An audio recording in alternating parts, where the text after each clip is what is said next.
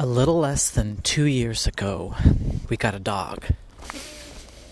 Everybody else in the family was very eager to get a dog, except for me. And I was the only one in the family who's ever had a dog before.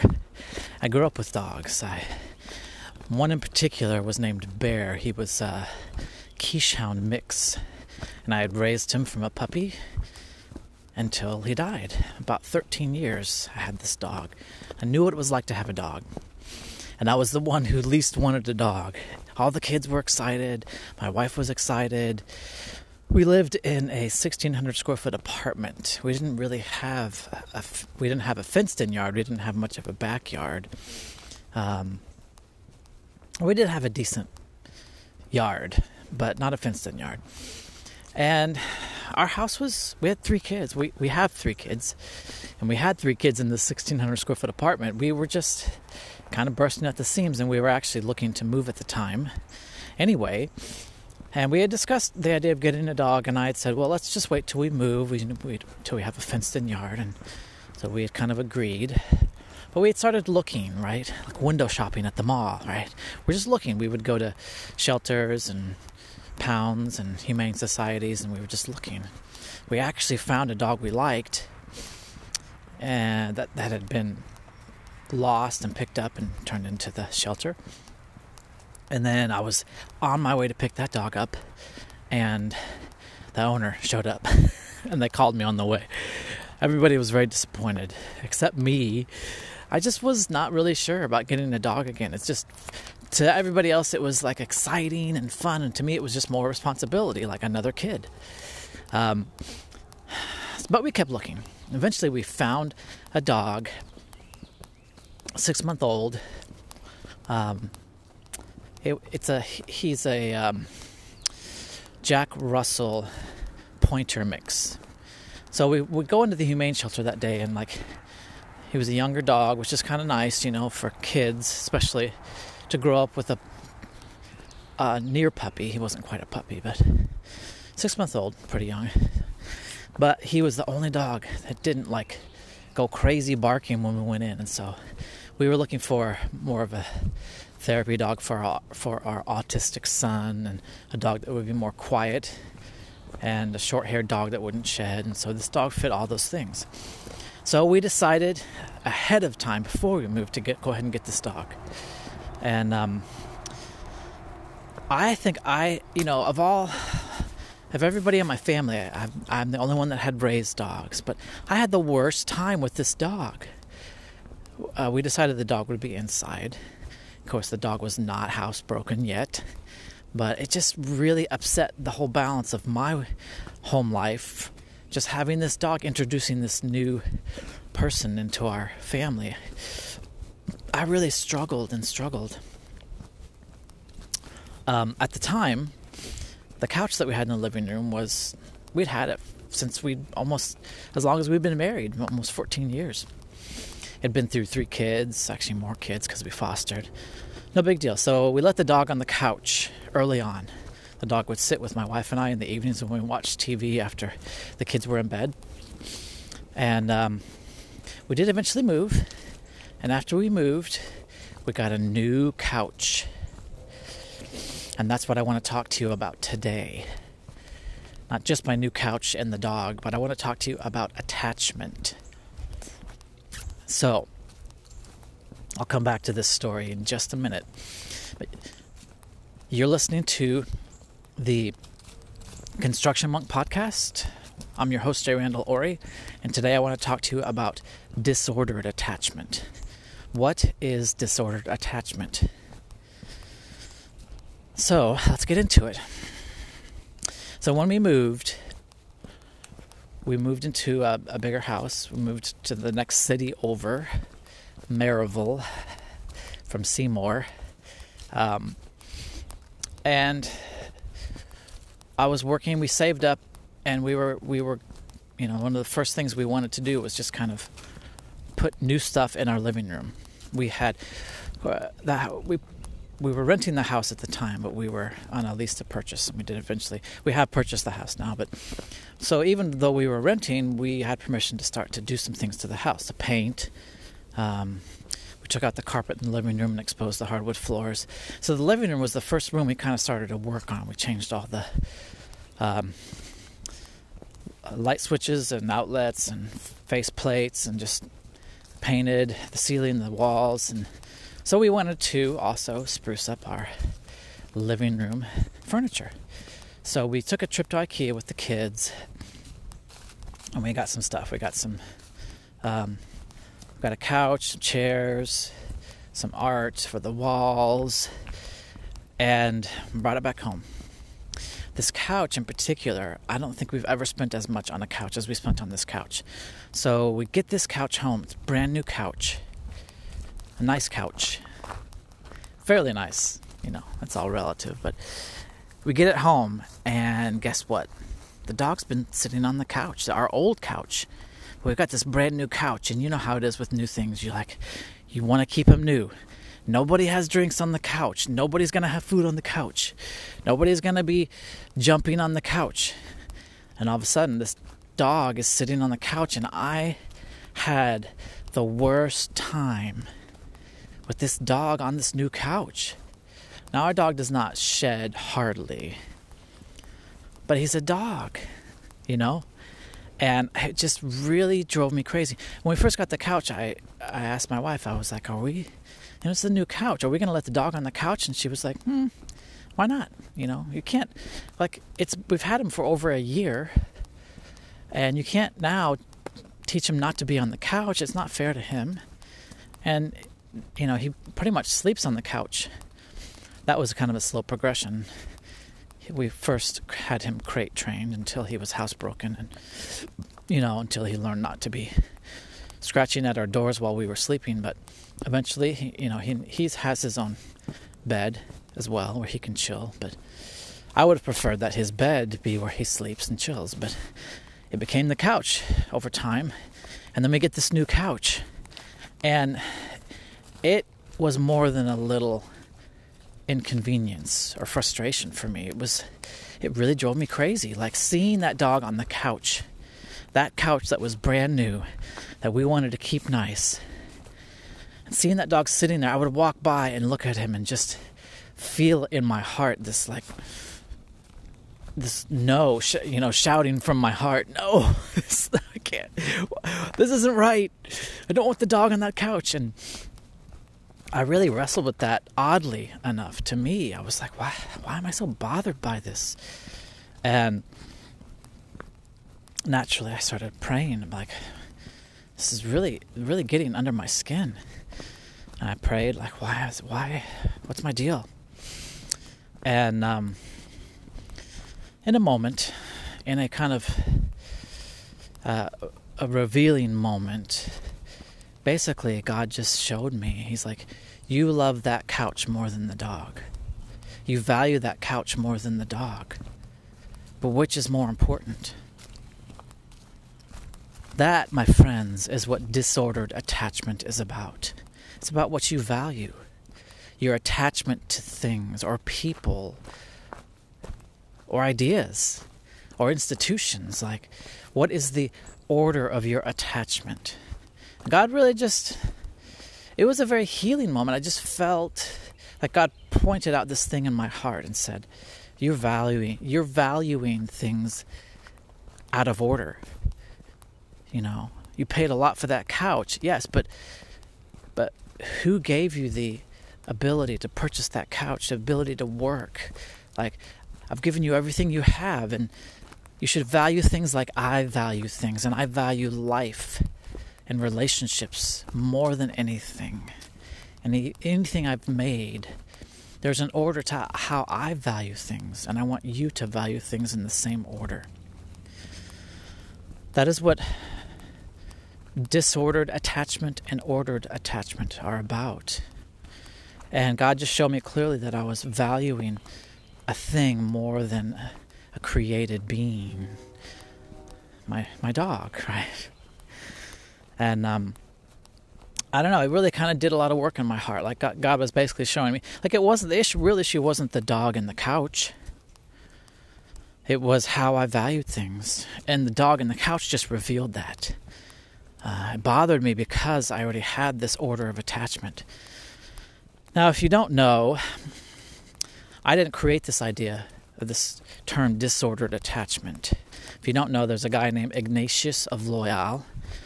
Um, 1500s. He lived in the 1500s.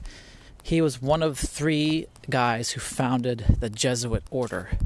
Um, it's a Catholic order of priests, a very mission minded order. And he came up with some principles, some um, some principles of living the Christian life, I guess you could say. I don't know. If, I think it was more based, or it was, it was, more geared towards monks. He was a monk, a priest, and a monk. The Jesuits isn't, are an order, a monastic order. But that's pretty much all I know about Ignatius. That and he came up with this idea of disordered attachment. I've not really done a lot of reading, but when I heard this term, it just like really struck me and stuck with me disordered attachment. I've kind of formed my own ideas about what that means. I guess God's been teaching me, which I think is good. So I've not done a lot of reading what about what Ignatius meant by that, but I think I have a good idea, and I think that I have my own ideas, and that's what I want to share with you today. It's really simply about how you value things in the world. All things, everything. You know, for me, I was valuing a couch more than the dog. And God used that situation simply to draw out what was already in my heart concerning how I valued things, to show me that I was valuing things wrong. When we look at the world and the dysfunction of the world and the disparity in the world, I think we can trace a lot of it back to disordered attachment. And let me let me just put it this way Does it make any sense that some people can be billionaires and have so much wealth? One person, two people, a couple can be billionaires and have more money than they could possibly ever know what to do with. Stinking filthy rich. And then other people are on the street and can't even provide themselves a meal. Does that make any sense? does it make sense that that could possibly stem from a disordered attachment to the wrong things? I've I've also had a lot of struggle throughout my life in how I approach homeless people. Now, I've worked with homeless people some through a charity for a few years. But I I really went through a journey of how I approached homeless people. So first off, like I would, I, my heart would always go out to homeless people. My heart does go out. Whenever I see someone struggling, hurting, isolated, alone, an outcast, downtrodden, my heart goes out to them. Um, I want to reach out to them. I want to do something for them. I want to lift them up. At the same time, as I talked about in my last podcast, I, for most of my life, have been a very guarded person, very suspicious of others, always trying to protect myself. So I found myself in a lot of instances approaching homeless people with this like um, diametrically opposed desires these two different desires like really wanting really caring and wanting to reach out and help and do something at least approach them treat them with respect at the same time i wanted to protect myself from people and homeless people can be kind of scary to approach. And and if you ever observe someone who's homeless and you observe how other people interact with them, it's really a lack of interaction, right? If you just sit, just sit for 10 minutes and watch a homeless person and watch how everybody reacts to them. Basically, people don't react, they ignore them, they're invisible. These people are invisible to most people. Why? because they have nothing and they need everything, and most people don't want to give anything to them. And so, to most people, a homeless person is like a black hole. They're just going to suck things from you. And if you don't want to deal with that or have any do anything for this person, then you're just going to ignore them. And I'm, this is not to criticize anyone for how they treat homeless people, but I am using this illustration to point out a disordered attachment to comfort and personal security over valuing a human being. And I'm pointing to myself because I would pretty much ignore homeless people. I would want to help them. At times I would. I remember one time my wife and I were walking in the evening in downtown. Where were we? Downtown Huntington, West Virginia, where we used to live. And I saw a guy, a guy came up to us and asked for money. And um, no, no, I think I approached him and gave him ten dollars, and my wife was, oh, I, I, I, I talked to my wife and like, I want to give this guy ten dollars, and she was like, No, don't. I don't want you to. And I was like, I got mad at her. I gave the guy ten dollars, and then the rest of the evening we kind of argued about how she didn't want me to do that, and I wanted to do it, and I was just trying to be kind. But after I gave him the ten dollars, we watched him walk right over to a liquor store, and, my, and I was like, darn it my wife was right. I didn't really help that guy. But, you know what? I did treat him with respect and care. Maybe I didn't help him, but I did acknowledge that he was a person, and that he has needs, you know. But my approach towards homeless people has been conflicted at best throughout the years. And then when I worked at the thrift store for two years, we had a lot of people come in needing help. Uh, we took clothes to the homeless. We didn't have homeless people coming in. We weren't, for the most part, we weren't that accessible. We weren't that close to the homeless community. We would take items, clothes, food to the homeless, but we would have underprivileged or low income people come in. Anybody could come in and get free clothes. That's what the charity was founded around. And so throughout those two years, I had dealt with a lot of people in need. And I learned to start to see them, just to see them and to treat them with respect. I learned that the first thing I could give to them wasn't some material possessions, some clothes. The first thing I could give them, and the best thing was my attention, my heart, my respect. To just to treat them like a person, not invisible. Um, and that through that period, I really grew a lot in understanding how to approach other people, how to value other people over my own comfort. And so now I don't really have any qualm, any qualms approaching people in general. Just treating people with respect, giving people the time of day, as they say. Um, I've learned a different order of attachment I've learned to value people above a lot of other things that I used to value safety, comfort, convenience. Now I feel very comfortable. I, I don't, basically, I don't have to do anything for, for anyone, first of all. So I can approach people simply from a humble standpoint. Like, I'm not here to fix the world or resolve something for anyone. I can simply approach people open heartedly and give nothing and just give my time, give my attention. I think that's okay. I would always enter into that situation like with a homeless person, feeling like I had to do something and fix something and leave the situation better than it was when I, you know, found that person or I just had all these expectations on myself. Um, now I don't have to do anything for them. I don't even know what to do before I at least talk with them. Now I know I value people much higher than a lot of other things, and so my attachments in that regard have changed. And it's helped me treat people better, treat homeless people better. It doesn't mean I go up to every homeless person. It just means that I'm not afraid to. I'm not afraid to approach anyone.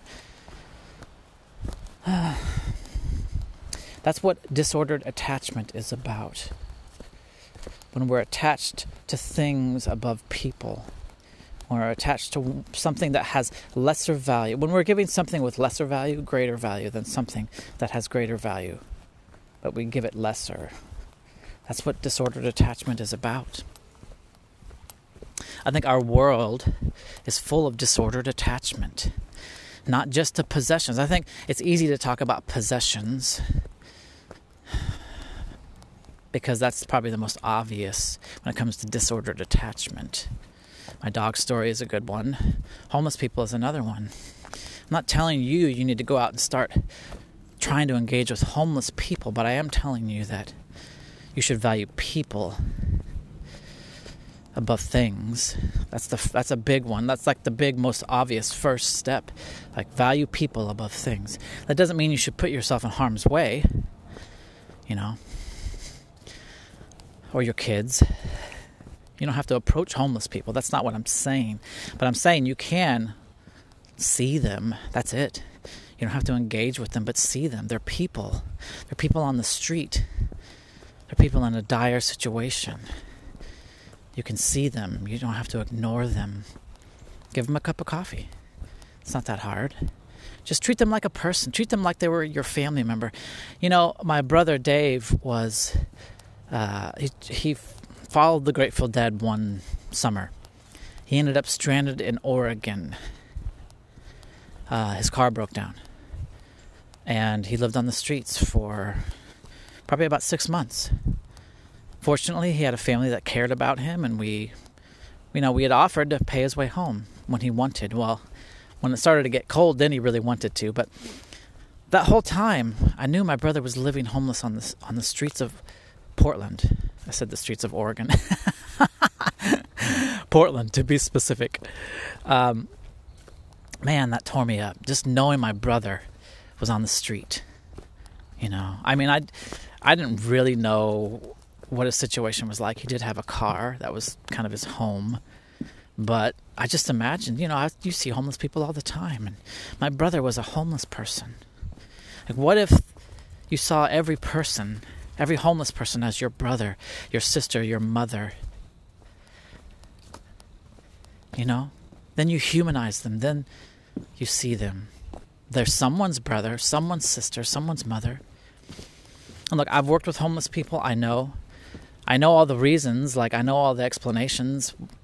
I know sometimes they're there by choice, not necessarily directly by choice, but like the choices they've made have led them there.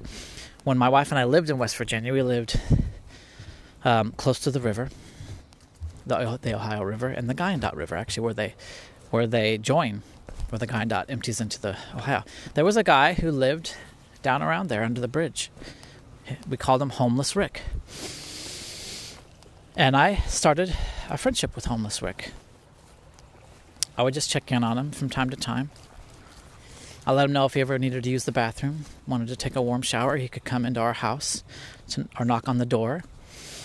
Um, sometimes his son would come down to visit him, and would need a ride back to his house. And so Rick would come up and ask me to take his son home. His son was in his late 20s. Um, anyway, uh, I developed a relationship with him, with homeless Rick. And I got to know him. I just treated him like a person. And so that's a that's one way you can start to evaluate like your own attachments to things and people, how you treat people. But it's not just materially based, right? It's not just like how you value the things you own over people, but it's also your attachment to institutions. I think that's more subtle and maybe even more important.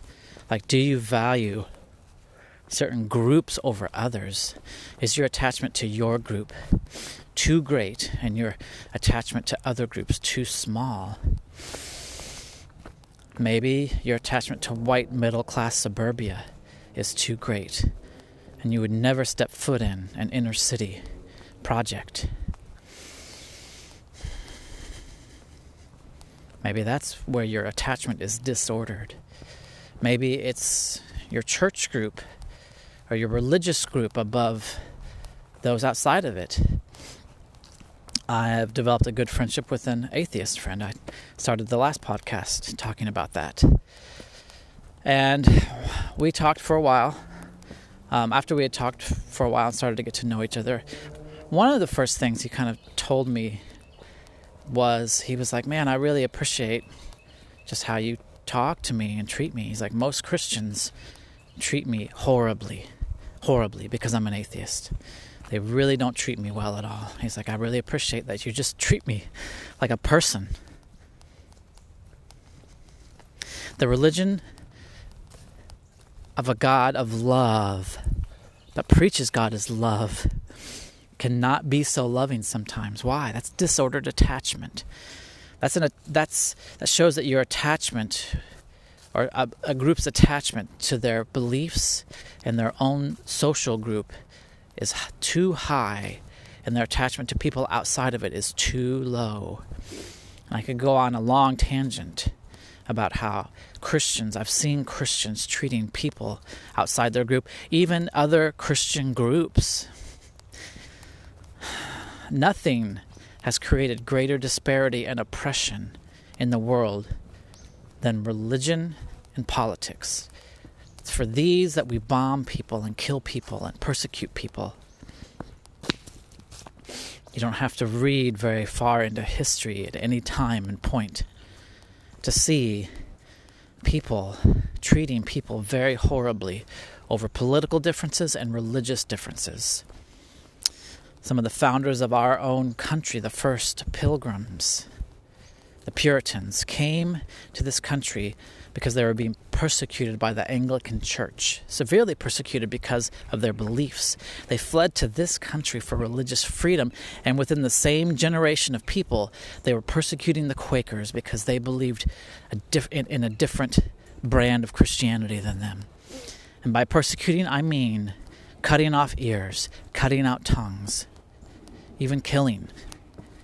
These were people that fled religious persecution for, for religious freedom, and they turn around and start persecuting another group of Christians, like almost immediately.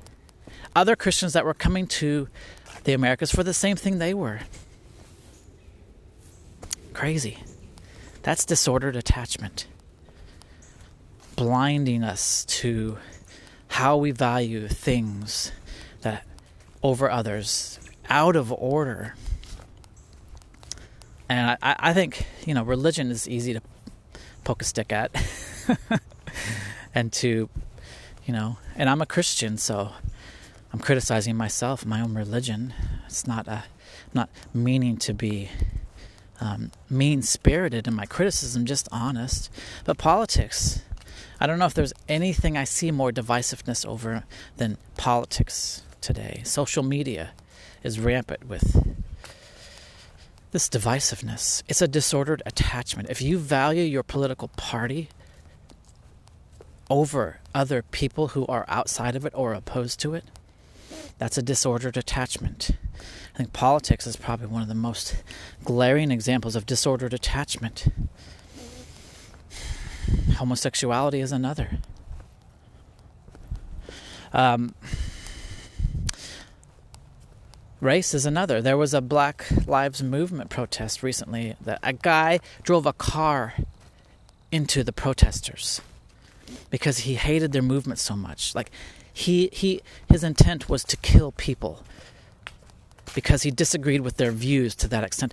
That is disordered attachment to the extreme. If you're willing to kill somebody because they believe something different, then your attachment to your beliefs is way out of whack with your attachment to people, your value of people. Like if your beliefs lead you to hurt people, then you value your beliefs way too much and people not enough. Does that make sense? Disordered attachment is about how we value things, the order in which we value things, the the the value we place on things above other things or people above other people.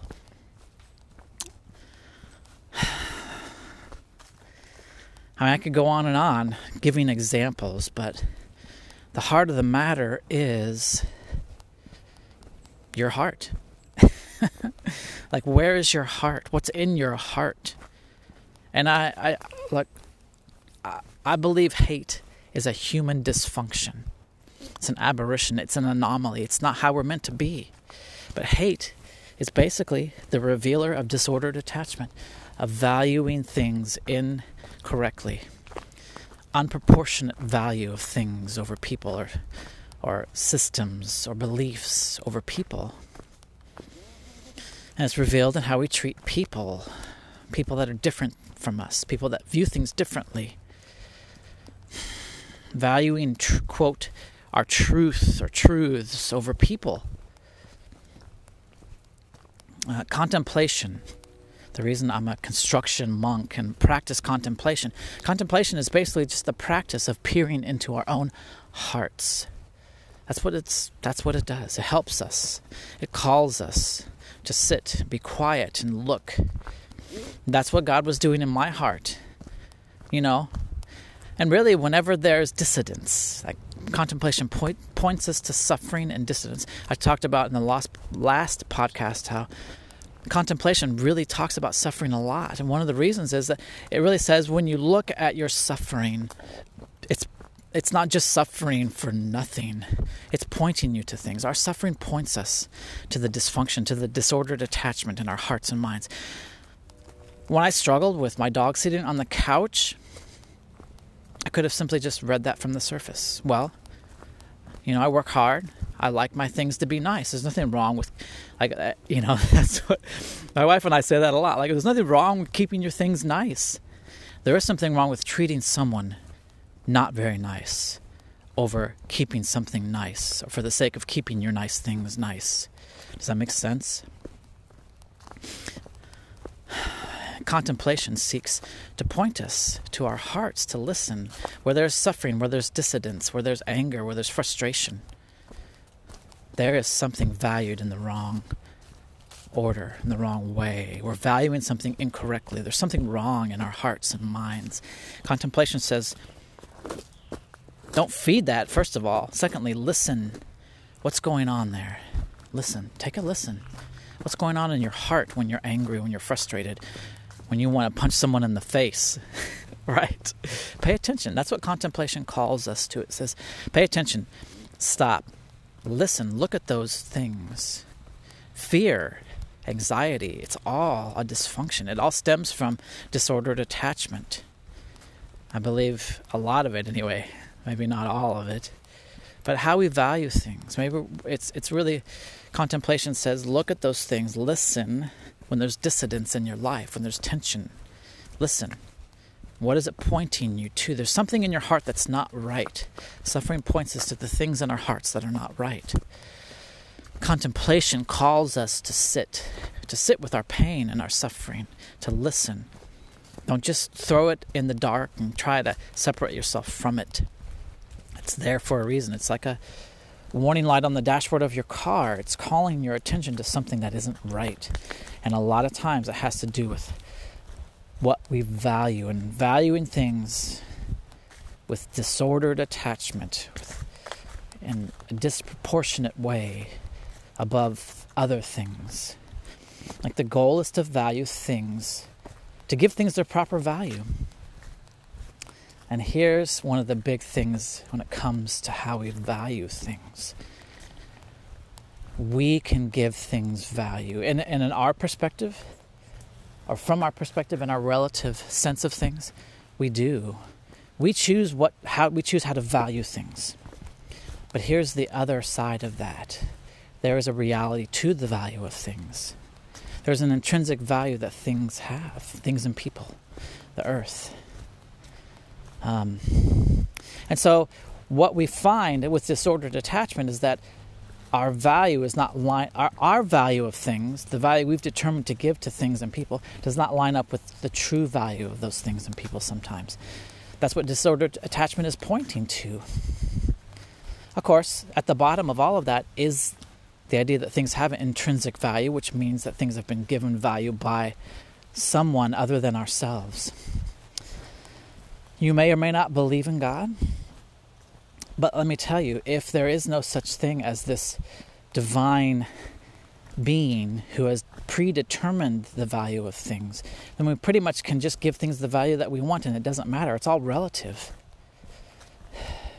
I think we can argue for a general consensus of value, and that's fine. That's what we would call human culture and human human born morality and values, cultural values. But if there's real no, nothing bigger behind that than our cultural values, then I can, you know, whatever even my culture says, I can say, well, I don't value that. It's all relative, right? And we can, how can we call out historically events like the Jewish Holocaust The Germans simply didn't value the Jews culturally the same as other as as their own German um, people. That was just the value they determined. It's all relative, right? It's relative. How can we say things truly have greater value than other things if there's not some universal form, universal value system, right? I mean, and, and if the best we have is human value, human born value, fine. But it's still relative. When it comes down to the finer details, I can value my couch over my dog. They're both my possession, right? Slavery, treatment of women. Women were considered possessions, slaves were considered possessions. That was how they valued things at the time. How can I look back and say, that's wrong, that was wrong, and we need to right that? Unless there is some kind of standard of value already pre existing in the world that I need to get in line with, and that we can say, you know, if we determine our own values, and how people valued women and slaves like cattle that was just how they valued them. We can't judge that. Yet we do. We do because we do believe there is a universal system of valuing things. And then, if that's true, then we don't get to decide the value of things. It's not up to us to choose, to determine for ourselves. It's up to us to try and align ourselves with the true value of things. And that's what disordered attachment speaks to. Whether or not we're valuing things or giving things the value they actually have, or whether we're distorting that value and therefore distorting ourselves in the process and bringing hate into our hearts and minds hate, frustration, anxiety, fear. Disordered attachment speaks to all of this, this whole picture of how we value things. And basically, it says value passing things with a passing value, and value eternal things with eternal value. You know, don't value something more than what it's worth. Money, possessions, relationships, political parties, religion. How does that all measure up in your system of value?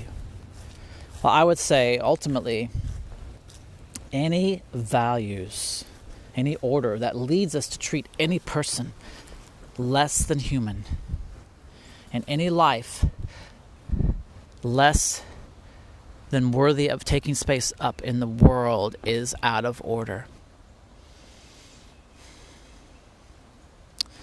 Um, I want to, in the future, do a podcast on this topic, but I want to introduce it now. When it comes to value, this is, I think, this is just how I would see value. I would, how I would assign value um, or how I would try and seek to understand the value of things as they already are, as given by God.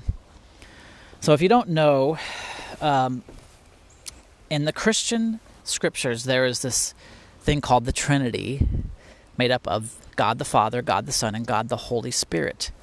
The Holy Spirit is probably one of the most ambiguous, kind of least talked about parts of the Trinity.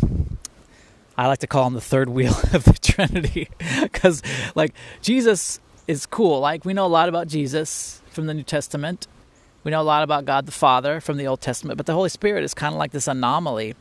And even by the nature of his, her name, it's like the Spirit is like, even Scripture says the Spirit is like the wind. You don't know from where the wind comes or where it's going, right? The Spirit is like ethereal and kind of intangible. I was uh, listening to a sermon from one of my friends who uh, he's a pastor out in Indiana. Um, he was talking about the the Holy Spirit, and he was reminding me that in the Old and New Testament, in the Hebrew and the Greek, every time you see the word Spirit, it's literally translated as breath, holy breath.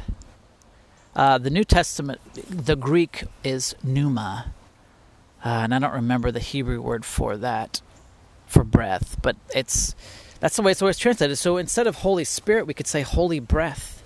And I was thinking about this just recently. I was really pondering that that idea of the holy breath. In Genesis, says that God breathed into man, to Adam and Eve, and breathed life into them. He formed them out of the dirt, right? We're talking about value here, so stay with me. Thinking about value. Like dirt. God just took some dirt, formed it into a person. They were just a pile of dirt. And then He breathed into them and they became alive. The breath of God breathed into humans. So I would say maybe the most simple and ultimate value of things is the holy breath. Did God give something life? And if God gave something life, then it has value. It has intrinsic value. It has the right to breathe. It has the right to be. Plants breathe, grass, foxes, birds, spiders, snakes.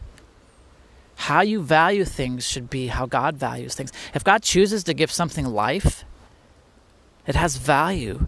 God is, ch- and and it's not just a one-time action. I don't believe. I don't believe Scripture says the same.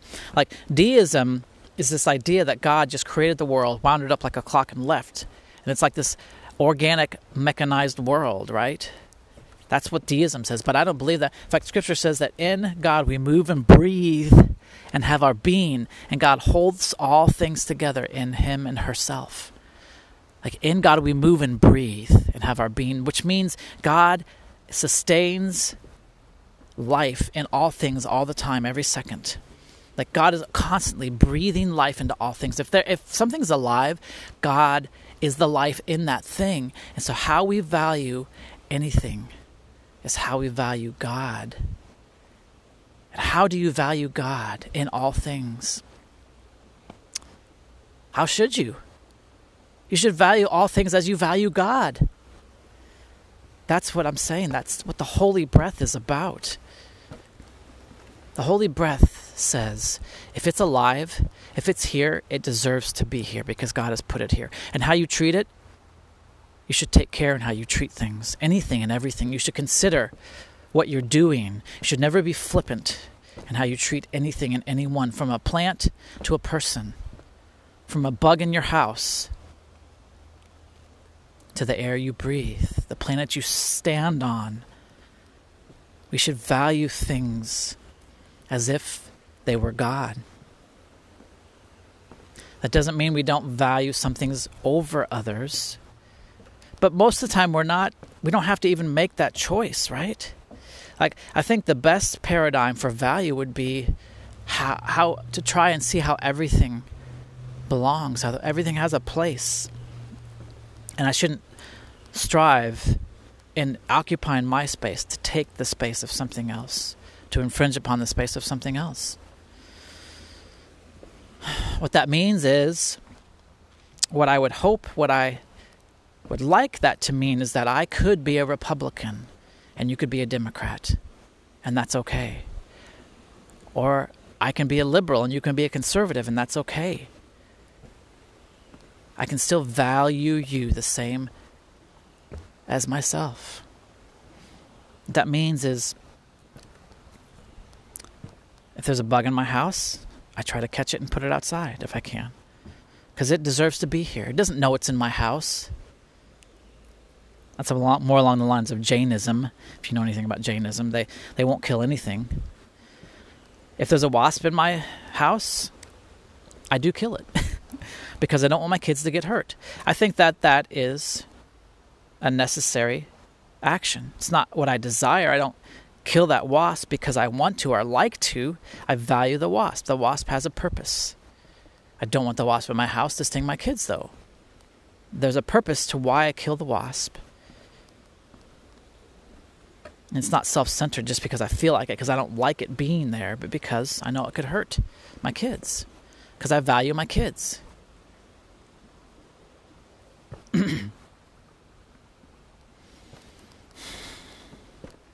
how we value things matters, how we treat things matters.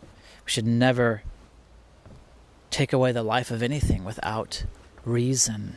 And it should never be viewed as even a necessary evil. I think it's an unnecessary evil. Sometimes the world just requires we do things that aren't good, but we should at least recognize that they're not good, right? I know maybe the wasp illustration is silly to you, but to me, it's not because I, what right do I have to tell anything it doesn't have the right to be here? I believe that with my whole heart. We cannot injure anything in the world without injuring ourselves somehow. I believe that. How we treat anything is how we treat everything, as if it were God, because it is, because God is in it. Sorry, I'm not talking about pantheism. Everything is God, which is what I said, but not what I meant. I'm talking about panentheism, which is God in all things. I'm not saying we worship all things as God, but I'm saying we treat all things as if they had the life of God in them, the presence of God in them. All things as if they are holy and sacred. Disordered attachment is our inability to see the value of things separate from the value we give them. it's also coming to try and work out where we are not valuing things in the proper way. There's a lot of work we have to do in our culture, in our world, when it comes to how we value things, when it comes to disordered attachment, valuing our own comfort over other people's basic needs. I know those are some these are some big concepts, you know. I'm not telling you you need to sell your house and go live on the street, give your possessions to the poor. That's what Jesus said to the rich man. That guy had some disordered attachment issues. Jesus was addressing them. You know, I don't think that the Bible says it's wrong to take care of yourself and your family, to have a house, to have, you know, your needs met and shelter and I don't think that's what Jesus was saying in the story of the rich man. What he was saying, the rich man came to him and said, you know, what do I what do I need to do to be right with God? And Jesus said, Well, there's the law. How are you with that? And he's like, Really good, actually.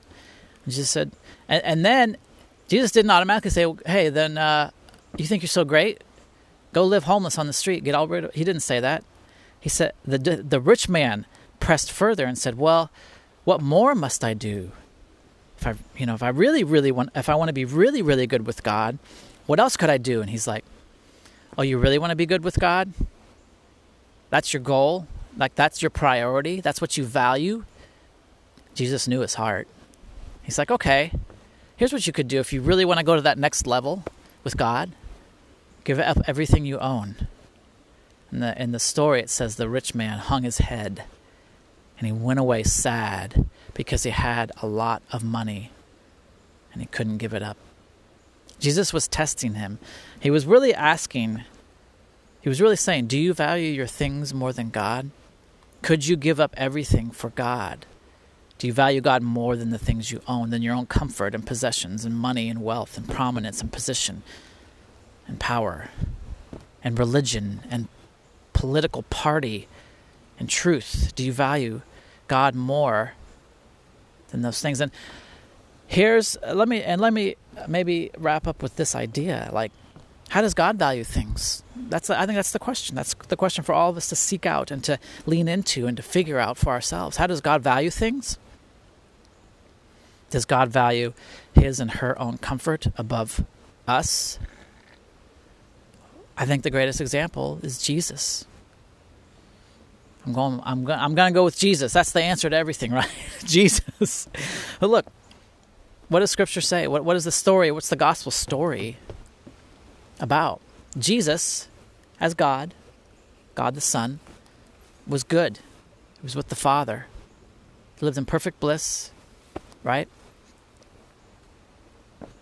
He gave all of that up to come down to to become Emmanuel, God with us, to enter our mess, our situation, to love us, to show us a better way.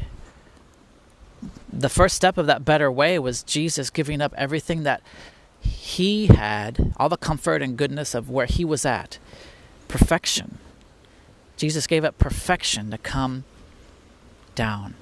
Why? To come here, to show us, to teach us, to love us, to set a better example of how we should live as humans. Why? because he valued us more than anything else. He valued people the most, more than his position, even more than his truth. One of the things that Jesus confronted the the Pharisees, Sadducees, and religious leaders of his day about was that they valued their truth and their religious system more than people. When his disciples were picking heads of grain on the Sabbath, and the Pharisees accosted them and said to Jesus, "You got to stop these guys. They're breaking the law." And Jesus like, "No, that I didn't create humans for the law, but the law for humans. Like it's supposed all the good ideas of God are are to benefit people. People aren't meant to benefit the law. The law isn't the thing that val- that we value more than people. It's people we value more than the law. And that's how Jesus lived. He came to try and set his own religion straight about how God values things. The religious leaders of his day valued their religion and their political religious political power and position and their own comfort over people. And Jesus was constantly confronting his own religion because the leaders of his religion valued that religion and their own personal prominence and power and wealth and comfort over people. And they used God to affirm that value system when it was actually in direct opposition to God's values. Jesus made a very stark statement about all of that. He said, You are like your father, the devil. And when you find a convert, you make them twice the son of hell as you. he, was, was pretty clear about how they valued things and how it was not godly. It was the opposite. That's what he's saying. He's not, you know, I don't know. I don't know if he was being literal there necessarily, but he was saying, You are exactly the opposite of how God is in the world and how God values things. You have a, such a disordered attachment that you've turned the whole religion, this whole religion, around and upside down. You've put God and people on the bottom and you put yourselves at the top. It's just like you were worshiping Satan instead of God. That's exactly what you're doing. He's, that's what he's saying. Why? Because God values people above all. Is your religion leading you to hate any person, to isolate from, to separate from, to cast out, to downcast, downtrodden, oppress any person? Your religion is upside down. Do your politics lead you to value any person less than your political truth and your political party?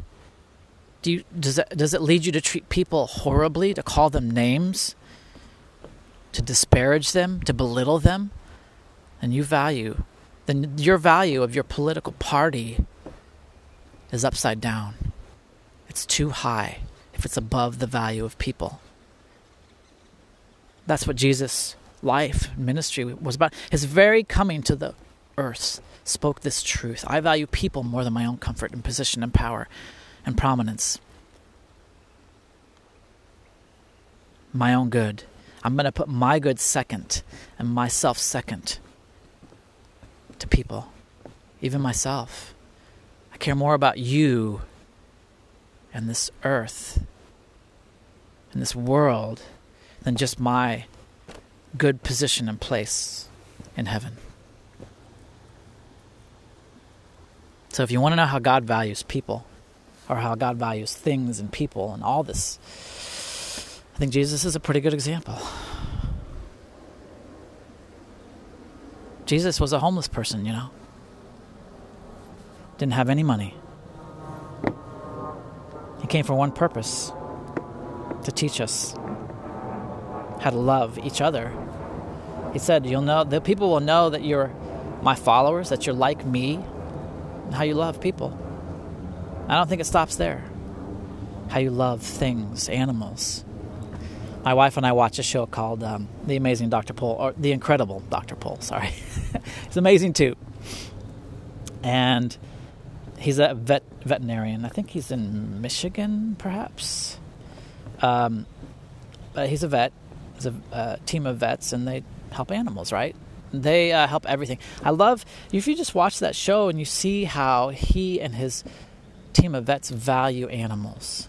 I think they value animals It's like God oh my gosh, I just saw a, a hummingbird racing hovering and then racing through the woods. I'm in a little bit of a clearing. But like, I cry in that show sometimes, just watching when people have to put their animals down, how much people love their animals. Some people would laugh at that, you know. Like, it's just a stupid dog, right? Some people would say that, but I don't say that, and I don't believe that. And the vets will cry too. They're visibly upset when they have to put down someone's animal. Dr. Pol, he's like, I don't care what it is. It's a, if it's an animal, I'll help it. If something wrong, I'll I'll try and fix it. I'll do it. You know, there's just an open heartedness. Like there's a value for life that I see in this show that I think is good and I think is godly. That's how God is. God values all life. God made it, and God loves it. And if we want to be like God, like that rich young ruler said, we need to value things like God does. We need to look at ourselves, look at our hearts. Whenever you're frustrated and angry, whenever you're driving down the road and someone gets in front of you and you're pissed off, you're valuing something disproportionately there. That's disordered attachment. It's up to each of us to work on our hearts. So invite God into the process. If you don't believe in God, to invite your higher power, whatever you might call it, like to do the work to start to move out of this space and place where we're putting people down and we're despair, disparaging people and belittling people over things that don't have as much value as people and animals and things and the planet. All right, I hope that that is enlightening for you. I hope that is convicting and challenging as well. I hope it I hope it leads you to look at yourself, take some time, consider how you value things. Where are there disordered attachments in your life? It's not if, it's not a question of if. I've not worked it all out. Have you? Are you perfect? Have you got it all together? No, nobody does. Spend some time. Spend some time in contemplation. The word contemplation literally means to spend a long time looking at something. That's what it's about. Spend some time, maybe a long time, looking into your heart, considering why certain kinds of people frustrate you, why you can't stand people from that opposite political party, or people outside of your social group, or people that don't agree with your religious views. Anywhere there's hate, that's a human dysfunction. Everything has the holy breath, is of the holy breath, and in the holy breath, and is holy. Treat everything as you would treat God. And if you don't believe in God, treat everything how you would treat yourself. And if you don't love yourself, you've got a lot of work to do. Either way, take some time. Consider the disordered attachments you have in your life. Uh, thanks for listening. I appreciate it. I love all of you. I love all of you. I got a little tongue tied there.